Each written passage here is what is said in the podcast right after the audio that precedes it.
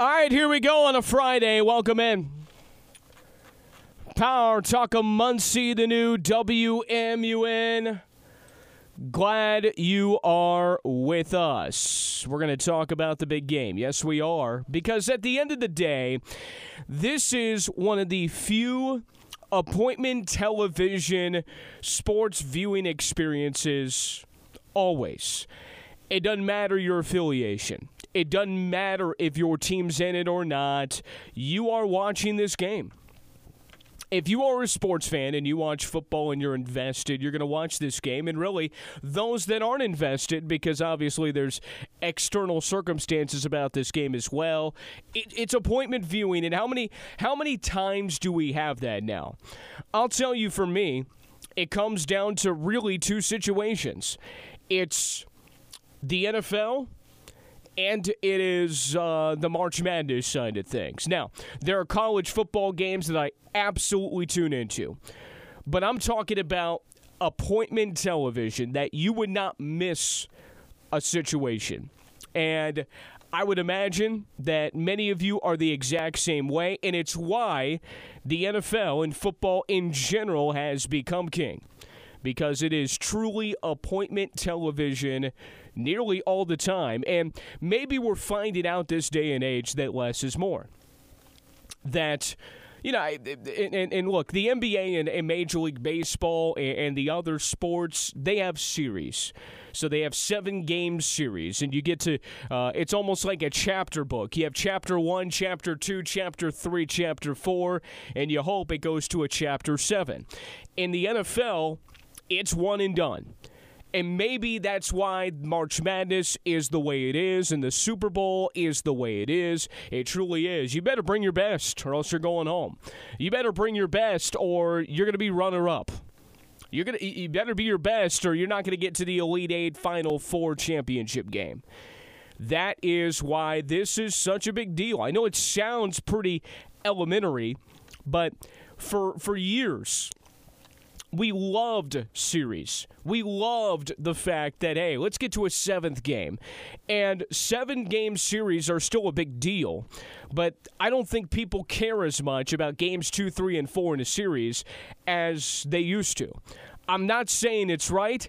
I'm saying there are few appointment television experiences in all of TV, especially in sports and it comes down to football and, March Madness, quite frankly, because people want to see chaos. People want to see the fact that everything's on the line for that particular game, and those are the two sports where it happens. And maybe that's why soccer's becoming so wildly popular, because when you get to the World Cup side of things, there's no series. You got to win your games. You got to perform well. Um, and and one matchup can really decide things.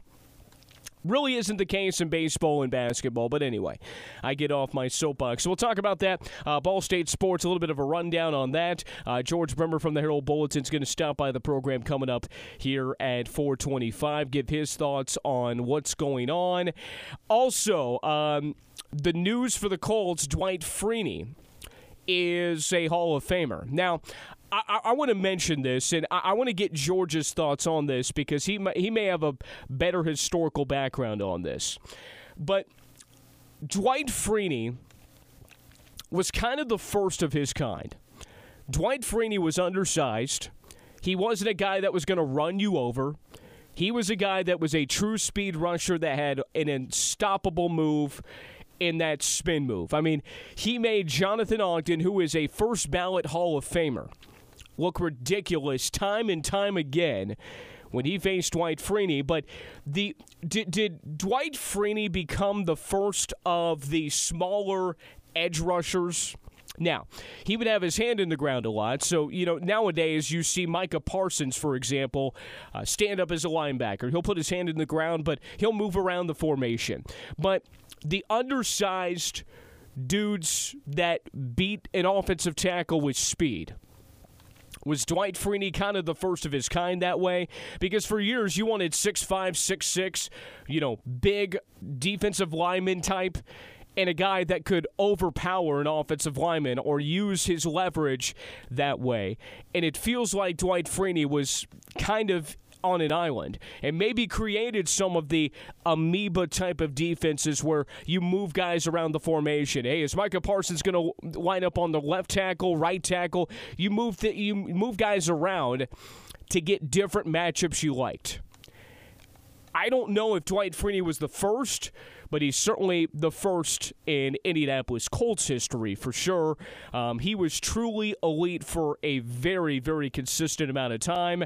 He's not going to go down as one of the best pass rushers in NFL history because towards the end of his career it slowed down a little bit, but at his peak, he was as unstoppable as you'll find. So good on him. Uh, good that he represents the Colts. Uh, Reggie Wayne did not get in, so he he has to wait a little bit of time.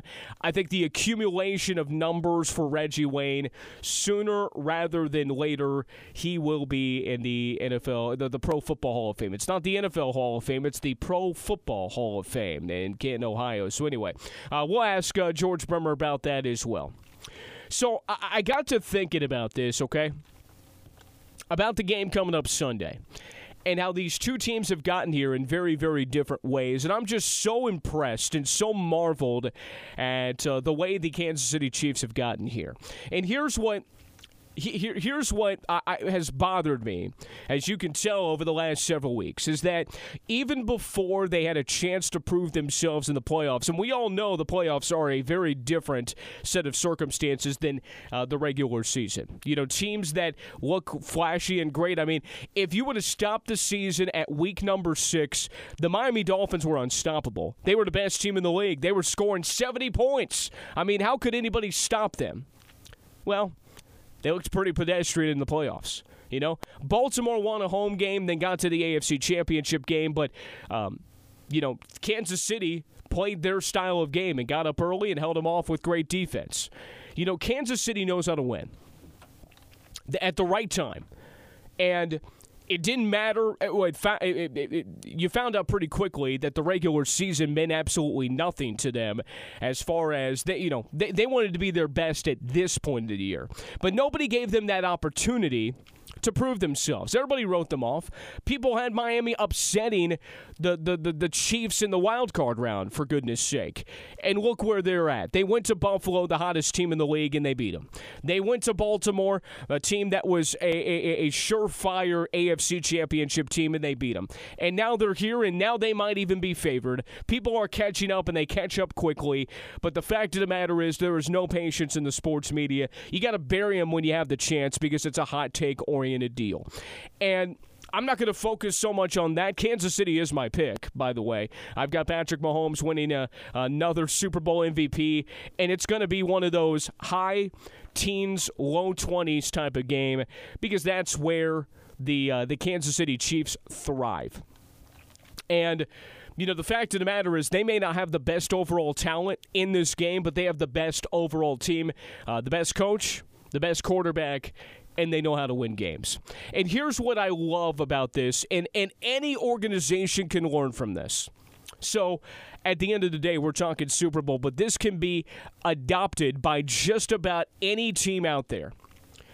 Emphasizing your best players and getting them the football in positions to be successful. So, what does Kansas City do very well? They're pretty darn good up front.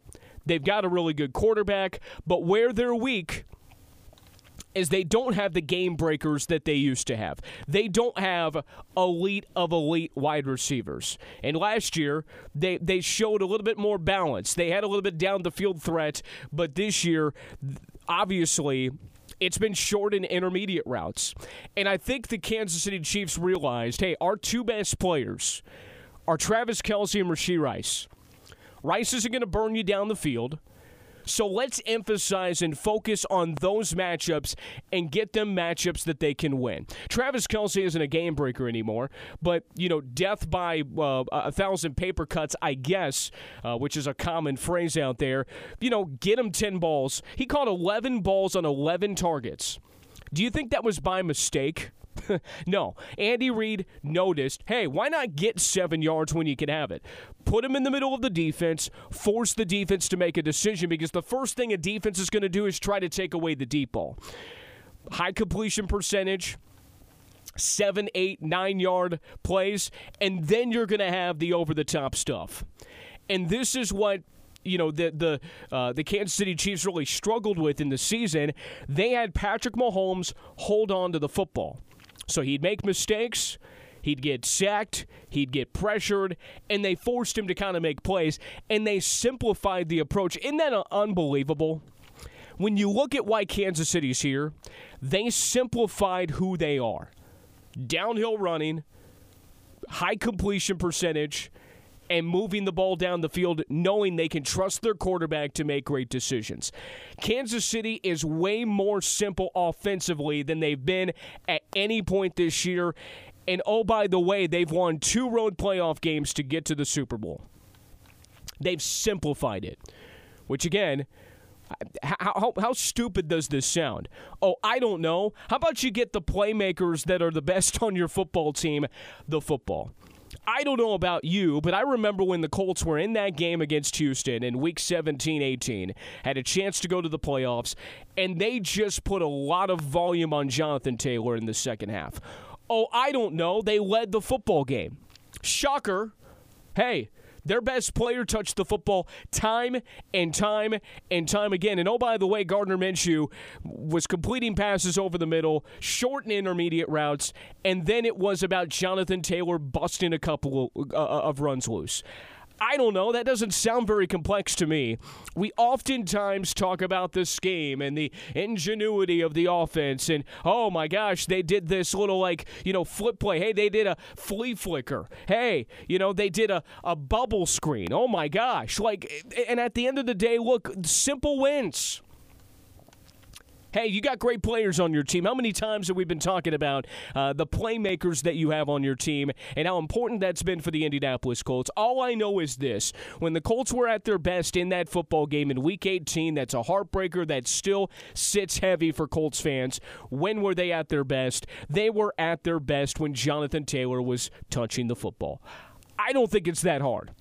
You know, I, I, don't think it's that hard. I fully understand you have to have balance. You can't run the football, you know, eight, nine, ten straight times in the NFL. We get that.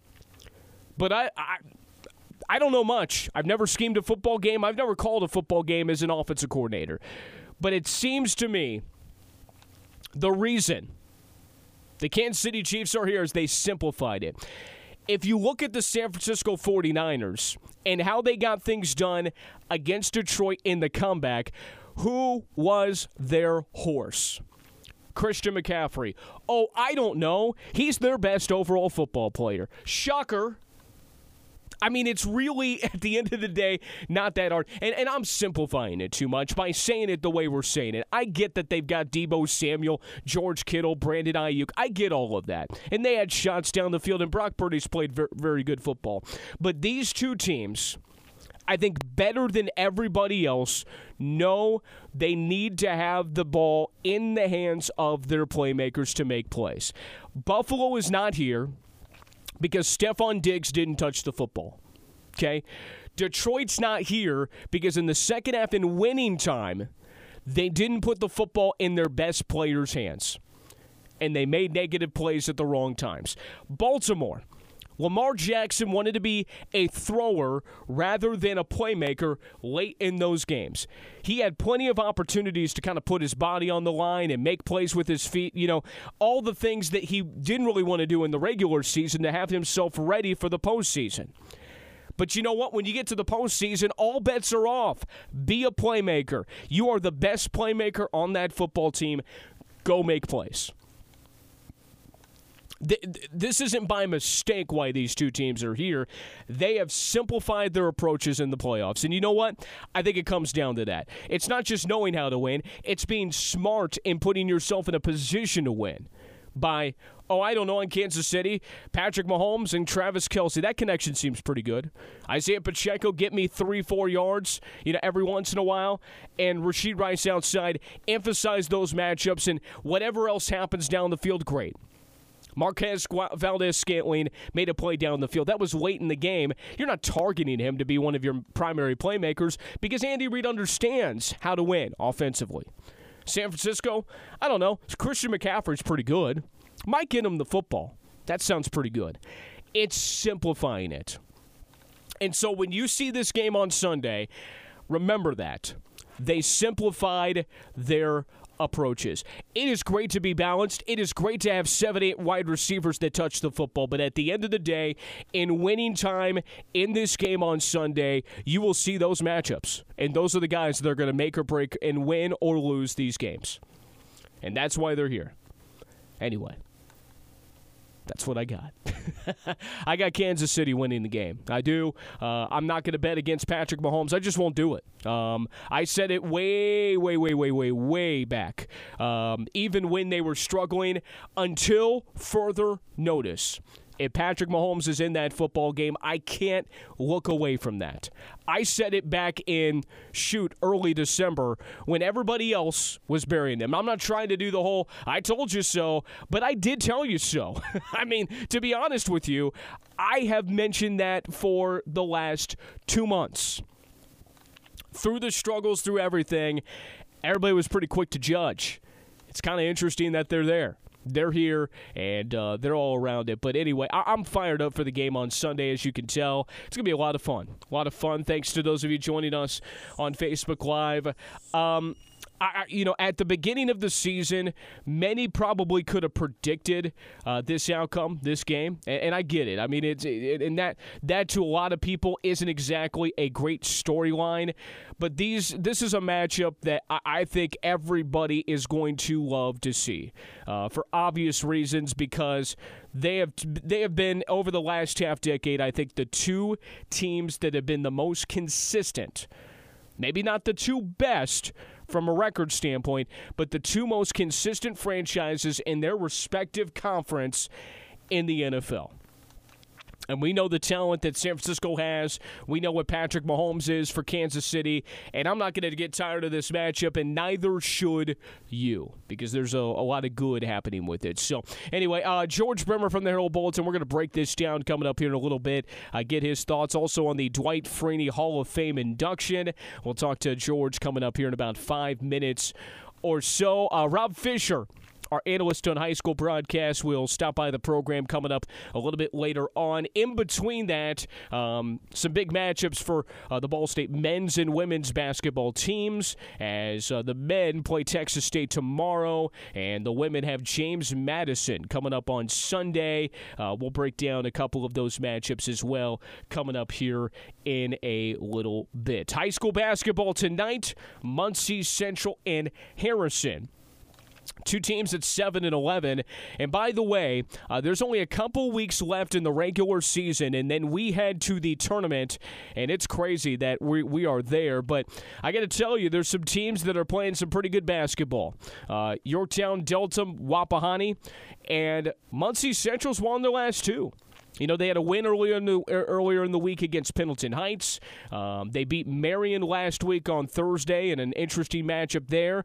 And you got a, a, weekend here with Harrison tonight, who's also 7 and 11. You have them at home. That could be three in a row. And then you got the battle tomorrow eh, as a matinee against Anderson. We'll have that game on video only. You'll be able to see that link uh, coming up tomorrow if you want to watch that game uh, with our coverage starting at 2. Tonight, our coverage starts at 730 and uh, we're excited to bring you a couple of games from the North Walnut Street Fieldhouse this weekend. So, a ton going on, as you can probably tell, and we'll break it all down for you. Uh, a little bit of football talk coming up. Uh, and that is with uh, George Bremer from the Herald Bulletin. Lots of good stuff from him coming up.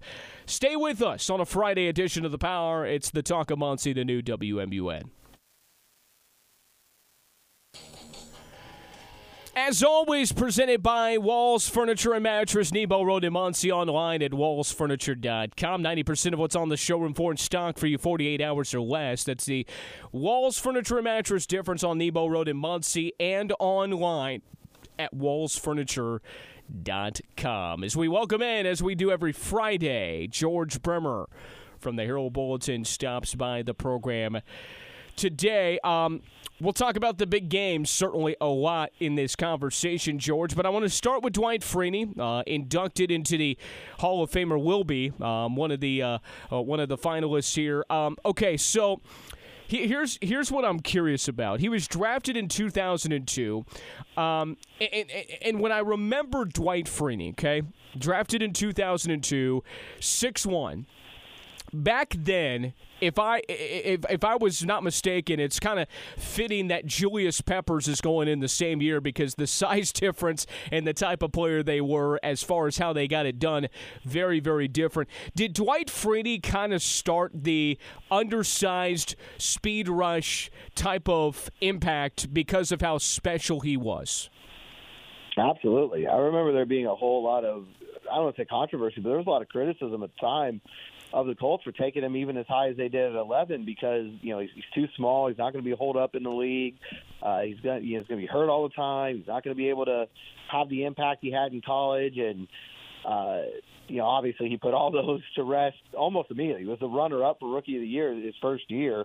Uh, so pretty much right out of the gate, you know, it, it, it kind of stopped all of that, uh, and it did really kind of usher in that era that we still see going today. Of you know, I think even even now, I mean, look, if you can get a freak like Julius Peppers, who can star for the basketball team at North Carolina, and be you know what is six seven six eight, right. uh, and be as athletic and quick and everything else he could do, then obviously you're going to go that route. But I think most teams right now will take speed over size on the edge because they've seen that that's what wins in the NFL. You know, if you can beat that guy off the edge uh, and get pressure on the quarterback consistently, even in today's game, that's probably the most critical thing you can do on defense. And it really did start with Freeney and Robert Mathis, who came what the next year. Uh, yeah. Uh, so you know they get those bookends like that, and uh, it really did kind of set the tone for that Colts defensive line. And really, the Colts went all in on that with, with Bill Polian. They, they got smaller tackles too. You know, it was it was all about speed and quickness up front. Yeah, and um, you mentioned Julius Peppers. And I think about this day and age, and there's uh, there's one of the guys this day and age that is a Julius Peppers type, and that's Nick Bosa, who's playing for the San Francisco 49ers. But you, think about it, Maxx Crosby may fall into that um, that that category. Uh, certainly, Myles Garrett does, um, and, and maybe Joey Bosa. But after those four, you, you see the guys like Khalil Mack, like Micah Parsons, that and, and Dwight was a guy that had his hand in the ground for most of the time. Now Parsons and Mack and some of the uh, amoeba hybrid uh, linebacker outside edge rusher type of deal. Um, you know, there, there's way more of those now than there are the Nick Bosa's, Myles Garrett's, Maxx Crosby's hand in the ground type of rushers, right? Oh, absolutely. A lot three four, and even Freeney did it for a year here in Indy. You know, did it wasn't quite to the extent that those guys do, but it was. He did play that technical outside linebacker position his last year here under Chuck Pagano. They were smart, kept his hand in the ground most of the time because that's obviously where his strength was. But yeah, I think there's a lot. Honestly, I look at Khalil Mack, and I think there's a lot of, of comparisons there with, with Freeney. Uh, he came out of Buffalo, and there were a lot of people saying, "Well, look, you know, he did it in the MAC. He's not going to be able to do it uh, at this level." And it, a lot of same criticisms when Freeney came out, and almost as immediately, uh, Mack, you know, shut those down as well. So I think there's a lot of comparison between those two. Um, and, and, you know, there's always this debate about the Hall of Fame. It's George Bremer from the Herald Bulletin covers the Colts about, you know, body of work compared to, you know, years you were elite. And I look at Dwight Freeney's, um, you know, history, 10 years with the Colts, and I, I would honestly say for at least seven of those, he was the best pass rusher in the league. Body of work wise, he's got enough sacks and those sorts of things, but he did play um, all the way till 2017 when he split time with the Seahawks and Lions. But for all intents and purposes, he was on the 2016 um, uh, NFC champion Atlanta Falcons, where he played a, a pretty big role there. Um, but, you know, he started to rack up some things later in the career, but really, is it focusing on the body of work or is it focusing on the fact that he had seven, eight elite years where he was the best of the best, and that maybe uh, got him into the Hall of Fame? I think that's what made him a first ballot guy. You know, I think maybe if if he hadn't been so consistently right there, like you said, at the very top of the league for such a long time. Maybe would have had to wait a year or two. Uh, but you're talking about a guy who was a seven-time Pro Bowler, three-time first-team All-Pro, led the league in sacks, uh, 20, 2004, I think. And also, the Colts were such a high-profile team, and that does make a difference. You know, people will act like it doesn't, but when he was there in Indy, obviously with Peyton Manning and Robert Mathis and you know all the superstars that they're on that team. I mean, he's Marvin Harrison's in the Hall of Fame from that group now. Tony Dungy, Bill Polian are Hall of Famers from that group. Peyton Manning's obviously in the Hall of Fame from that group. Edgerrin James, Reggie Wayne will join them soon. Um, that that makes a difference because you're talking about a guy. He wasn't just playing at an elite level. He's doing it late into the postseason, year after year after year. He was on everybody's minds. He was in front and center. You know, playing on Sunday night football all the time, playing on Monday night football all the time. I honestly believe when it comes to Hall of Fame vote, those things matter because everybody, no matter if you live, you know, here in, in Anderson or if you were in California, you saw plenty of, of Dwight Freeney during his career. Okay, this is a, this is really interesting, and I didn't realize this, George, and and, and I'm sure you, you you've taken a look at this, obviously with uh, the news, but the year the Colts won the Super Bowl in 2006. Dwight Freeney played all 16 games in the regular season, and it doesn't have the postseason stats here. But funny enough, um, seven of the 10 years he played, um, he had double digit sacks with the Colts. In 2006, he had his second lowest sack total at five and a half in the year they won the Super Bowl, which is stunning, to be honest. Yeah, it's crazy. I mean, there are some really weird uh, coincidences, or, or however you want to put it, from that year. I mean, to give up what 325 yards rushing in a loss at Jacksonville that right. year, uh, it's insane. You know, some things that happen, but that that's the NFL. It all just comes together sometimes, and, and you look back there, you think there's no way Indianapolis in that era was going to win a Super Bowl in a year where they didn't have a huge impact from Dwight Freeney, but that's how it turned out. Yeah, that's. Uh, I mean, eh, eh, and I was younger back then, not you know paying attention to the stats and those sorts of. It's it's kind of crazy to not think. Well, you won a Super Bowl. He must have had his most elite year um, that year. But but anyway, uh, really good news there. Uh, Reggie Wayne. Um, I just think the accumulation of his numbers at some point is going to get him in, but it takes wide receivers a very, very long time. Um, you know, I, I I know Colts fans are very partial to Reggie, but if you look at Andre Johnson and Reggie Wayne next to one another, and it feels like just one of those guys was going to get in, unfortunately, I think you got to put Andre in over Reggie. Do you agree? He was the number one his whole career, and I think that's what makes a difference with him. You know, Reggie's still fair or not, he's still getting nicked for being the number two to Marvin Harrison for what about half his career, right? And then playing with Peyton Manning, you know, people people hang that over his head a lot, and I'm like, he had a thousand yard season with Curtis Painter, so let's not just hold the the Peyton Manning thing over his head. But you know, I, I think Reggie will definitely. I mean, he's been a semifinalist now five times, and that anybody that that's there year after year like that gets in eventually. We saw it with Edgerrin James. We saw it with Marvin Harrison. It's a process, especially with the wide receivers, like you said. Even next year, it's going to be the same thing all over again with him and Torry Holt. And Torry Holt's right. been waiting, I think, even longer than than Reggie has. So, you know, probably Torry Holt's next in line as as they do these things, and then maybe the year after that, Reggie Wayne will finally get in. Adam Vinatieri in the mix next year as well. I don't know if he'll be a first ballot guy, but I think he's another guy that from that group, that Super Bowl championship group, he's another guy eventually I expect to, to be in Canton. Yeah, I, I think the two toughest, well, I think there's three. Um, I think the, the quarterback side of things is going to drastically change, and we're going to see a lot of, you know, like, like I think Philip Rivers is a perfect example. Like, how long does he wait? We might see, it may not be like wide receivers because there's so many of them that put up great numbers. But I, I, bring up that, that that conversation. Running back has always been difficult. Uh, we we know that, but I think quarterback's going to get there. But the wide receiver side of things, um, is it because of this day and age and what we're seeing wide receivers do, and relative no names kind of put up thousand yard careers that it's so hard for the the legends like Reggie to kind of get in? That's part of it. Um, you know, there's there's obviously the passing game has exploded here in the last what 15, 20 years, Right. uh, and and there's just a glut. I mean, like you said, there's a glut of, of receivers. It feels like every year you add another Hall of Fame worthy receiver to that group. And you know, they very seldom put in two guys at one position. It happened this year with Peppers and Freeney, but you don't see it a lot.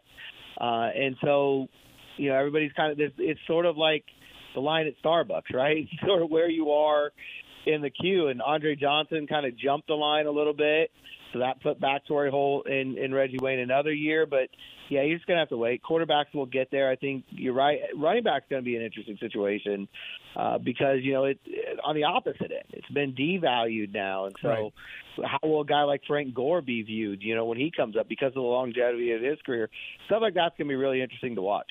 Yeah, and, and that's always the conversation. It's like how many years were you a lead, and what what what's the balance between the overall production? Because if you just look at the numbers for Frank Gore, he should be a Hall of Famer, but um, there, there's a lot to consider there. It's George Bremer from the Herald Bulletin with us. Um, all right, who you got Sunday? And I tell you what, that's going to be a war. Uh, I've I've had to take the Chiefs side uh, in two different, you know, other media that I do uh, in our newspaper picks and in on our podcast because the other guy uh, in both cases was picking San Francisco. I can see it going either way. I really feel like you know 49ers, as we know, have probably the most complete roster in the NFL. I think Christian McCaffrey is a very unique weapon. I don't think there's anybody else in the league who, who can match what he does. Uh, but you never want to count out Patrick Mahomes, and I think we've learned that again this off this postseason. Uh, you know, they've been an underdog the last two times out, won both games on the road. They're an underdog again on Sunday, and there does seem to be a little bit of a chip on the Chiefs' shoulder. They feel like they're the defending champions. They've got two of the biggest stars in the game in Mahomes and Kelce. They've got the second-ranked defense in the league, and yet they're being counted out. I I think that might ultimately carry the day here, but I think it's going to be an outstanding game, uh, and probably going to come down to whoever has the ball last. I mentioned this, um, and, we'll let you go on this, George. Uh, George, Bremer from the Herald Bulletin with us. Um, both of these teams are elite are elite in different ways, but specifically offensively. In the second half versus Detroit, San Francisco really simplified their game plan. It's felt like the entire postseason run, it's been a simplifying nature of the Chiefs' offensive side of, uh, of things. You know, sometimes we, we talk about all the nuances and all the different options, and when you have a great quarterback, you can do all these things. But is there something to be said with both of these runs? As talented as these two teams have been, they've simplified it, and as a result, they're playing their best football, as weird as that sounds. We've seen a ton of that. You know, if you look at the playoffs this year, uh, that that's been one of the keys. I think. You know, both these teams simplifying, and then just having multiple ways to win a game. I, I think both teams you see, if it's 13 to 10, they're comfortable. They can find a way to win that game. If it's 45 to 42, they're comfortable. They can find a way to win that game. And I think that's the most critical element you've got to have in the league. If you can only win one way, you're going to run into somebody who can take that away, and it's going to end your season. And I think both the Chiefs and the 49ers have the ability to, you know, alter from week to week and, and play, do what needs to be done. They can both run the ball. They can both throw the ball. They can stop the run. They can stop the pass.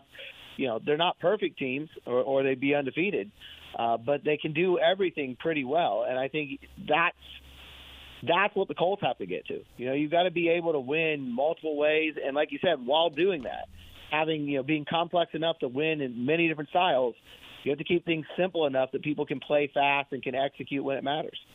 That sounds so easy when we put it that way, right?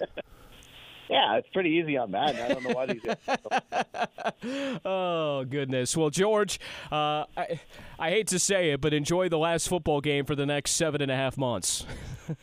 yeah, gonna be uh, gonna be a long desert again without football. But we know one thing: we live in Indy, so there will be news. There will be news. George, enjoy it. We look forward to talking to you next week. Thanks a lot. Anytime, man. That's uh, George Bremer from the Herald Bulletin with us. All right, we'll step aside a Ball State Sports Rundown when we return.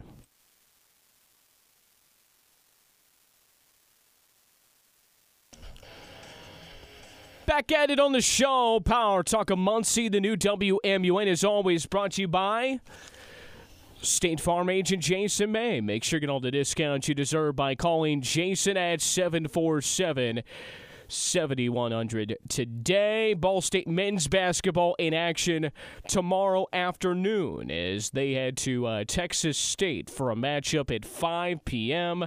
Uh, this is the second part of the Mid American Conference Sun Belt Challenge, and these matchups were determined based on um, uh, net ratings. So, uh, a little break from Mid American Conference play, and then Ball State men's basketball won't have a game until the following Saturday when they uh, have a road contest to get back into it on the 17th. That's why, you know, Tuesday was such a big uh, swing game, as we mentioned several times, because you do have a little break of Mid American Conference play like that. Ball State women's basketball coming off their first conference loss of the season and uh, breaking their 14 game winning streak. Uh, they had the James, or they have James Madison at home, excuse me. Two o'clock at Worthen Arena. Again, uh, these matchups determined by the net ratings in the Mid American Conference Sun Belt Challenge that is done on both the men's and women's side. Uh, so, something to kind of keep in mind there. We got gymnastics in action. I believe that's tonight. Um, and then you have uh, men's volleyball in action. I saw that uh, baseball will be in action a week from today. We're going to have a, J- uh, a Rich Maloney on the program coming up on uh, Wednesday's show to preview the season ahead. Softball in their first matchup today, so it's all rolling. It's it's kind of the hybrid of winter into spring, but that's what's going on on the Ball State front. When we come back, a conversation with Rob Fisher, who is our analyst on high school broadcasts. Uh, Muncie Central versus Harrison, and I will get a rundown of what's going on in high school basketball after this. This is the Power Talk of Muncie, WMUN. Final segment of the week. Glad you're with us. Power Talk of Muncie, the new WMUN, brought to you by Sheriff Goslin Roofing. Your visitor to protect your family. Make sure you're doing all you can to protect them. Sheriff Goslin Roofing has been helping families for generations. Remember to call Pete Doyle or look them up at worryfreeroof.com. If you didn't have an, uh, already have enough to tune in slash follow along with, May we add some high school basketball to your mix? And it's getting down to the uh, last couple weeks of the regular season. Rob Fisher with me, our analyst on high school broadcast. Before we get to that, uh, who do you have on Sunday, my friend? Well, I'm kind of with you. I, I I'm not going to pick against Patrick Mahomes, but I would be okay if the 49ers won just because I like the the Brock Purdy story. I, I, yeah, I love that storyline that um, that he can be Mr. Irrelevant and win a Super Bowl. So um, I kind of leaning towards San Francisco as far as hoping who wins. But I would not not pick against Mahomes. I'm with you there. It's going to be interesting. It's going to be a yeah. going to be a great matchup. Um, Okay, I had somebody ask me this the other day, and I know it's been a couple of weeks since we've really seen every single team, and maybe we, we'd have a better gauge on this next week. But um, who in the area is playing the best basketball right now uh, from a high school standpoint? Wow, that's a good question. Um, I'm, I lean towards Delta a little bit, um, simply because um, they beat New Castle last night. They beat Mississinewa a few days prior but they had two losses that weren't. I mean, if there's such thing as a bad loss, they went to Mount Vernon uh, on the road, lost by just two, and then played Greenfield Central a couple days later at home and played them to a four-point game, you know, in a loss. And obviously, Greenfield Central's what 18 and 0 now or something like that. So I still think Delta's solid. I think Yorktown as well is playing well. Um, they've got their record over 500 now with that juggernaut of a schedule that that Matt Moulton set up for this year, and they've been playing the last handful of games without Jacob Grimm. Um, sprained his ankle in New Castle. I think he's missed four games, and I think they expect him back tomorrow night with Jay County. I think that's what he told us the day that those kids were on your show. So I think those two are. But I'll tell you what, the last two the last two nights that we've seen Muncie Central, I mean these last two games, yeah, they are playing very well too.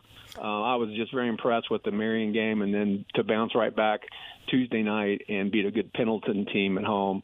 Uh, the Bearcats are playing really well and shooting the ball really well. Well, and at the end of the day, they could have a three-game winning streak tonight. This is a very, very uh, advantageous matchup tonight um, yep. uh, against Harrison. Look, it's not it's not like you just show up and win tonight. They're seven and eleven, just like you are. But this is an excellent opportunity for Muncie Central. Yeah, I think um, I looked at uh, Harrison's schedule. They won their first four first four games, two of which were against Lafayette Jeff. But since that point, um, they've gone four and eleven. So um, obviously a winnable game. Um, they have one really good player, um, about a six, a six foot four junior. That's a really nice looking kid. And um, but I think if Muncie Central continues to do, especially defensively, um, continue to do what they've done over the last couple of games, they've got a great shot at winning this. And then they have Anderson tomorrow, um, so yeah. uh, quite quite a doubleheader. And really, you're, you're playing about two games in uh, what about an 18 hour span, something along those lines. It's a quick turnaround tomorrow. Yeah, no question. And you'd like to think it'd be somebody other than Anderson that you bounce back and play the next afternoon, but but you you know again, uh, Muncie Central is playing well. I don't think Anderson's as even though their record is very good. Um, I think they're 16 and four, something 15 and four, um, but I don't think they're as talented as they were last year. Um, so they're on the home boards, and let's see what happens yeah. tomorrow afternoon. Yeah, uh, should be interesting. I do want to bring this up uh, as we continue uh, continue to track uh, the Isaac Andrews story. Um, he had a big week last week. Uh, got one game uh, tonight, um, and then two next weekend. So there's four regular season games left. He's within striking distance to capture the record in the regular season. Rob. Correct. He's got he's 101 away. So I think you'd have to average about 26, 25, 26 over the next four to break to break it on that last home game. That would be a home game. The last game of the season was Shenandoah. Um, of course, I'm hoping that he goes off these next two games, and then we'll have him against Yorktown in that third game, and, right. and maybe he'll have a shot at it that night. It'd be really something to experience. Yeah, it, will be very, very interesting. And uh, so you know, and I'll just say this as a preview uh, we always say our schedule is subject to change. And I would imagine if if, uh, if if there was a closeness there, uh, that would uh, fall into our schedules are subject to change. So, yeah. So, and that again, I'll repeat, that would be something to really experience. That would be a, a great night to be there. No question. No question. It is Jared Boomer, Rob Fisher on the call tonight at Muncie Central Harrison and Muncie Central. The tip time, 8 o'clock, so about a half hour later than normal. 7.30 is our coverage right here on radio and, of course, live streaming on the Wolf Boom page on ihsatv.org. Rob, have a great weekend. We'll talk to you soon. Thanks, Mark. See you next week. That's uh, Rob Fisher with us. Outstanding work from him, as always, on the program. So, uh, we got the big game coming up Sunday. Ball State women's basketball Sunday at 2. Ball State men's basketball tomorrow at 5 o'clock. Uh, by the way, Pacers uh, ran into a buzzsaw from Steph Curry last night. Uh, and, uh, yeah, we have a lot to recap on Monday's show. So, a big thanks to George Bremer. Big thanks to Rob Fisher. And all of you for stopping by this week. We're back with you better than ever Monday at 4. Talk to you then.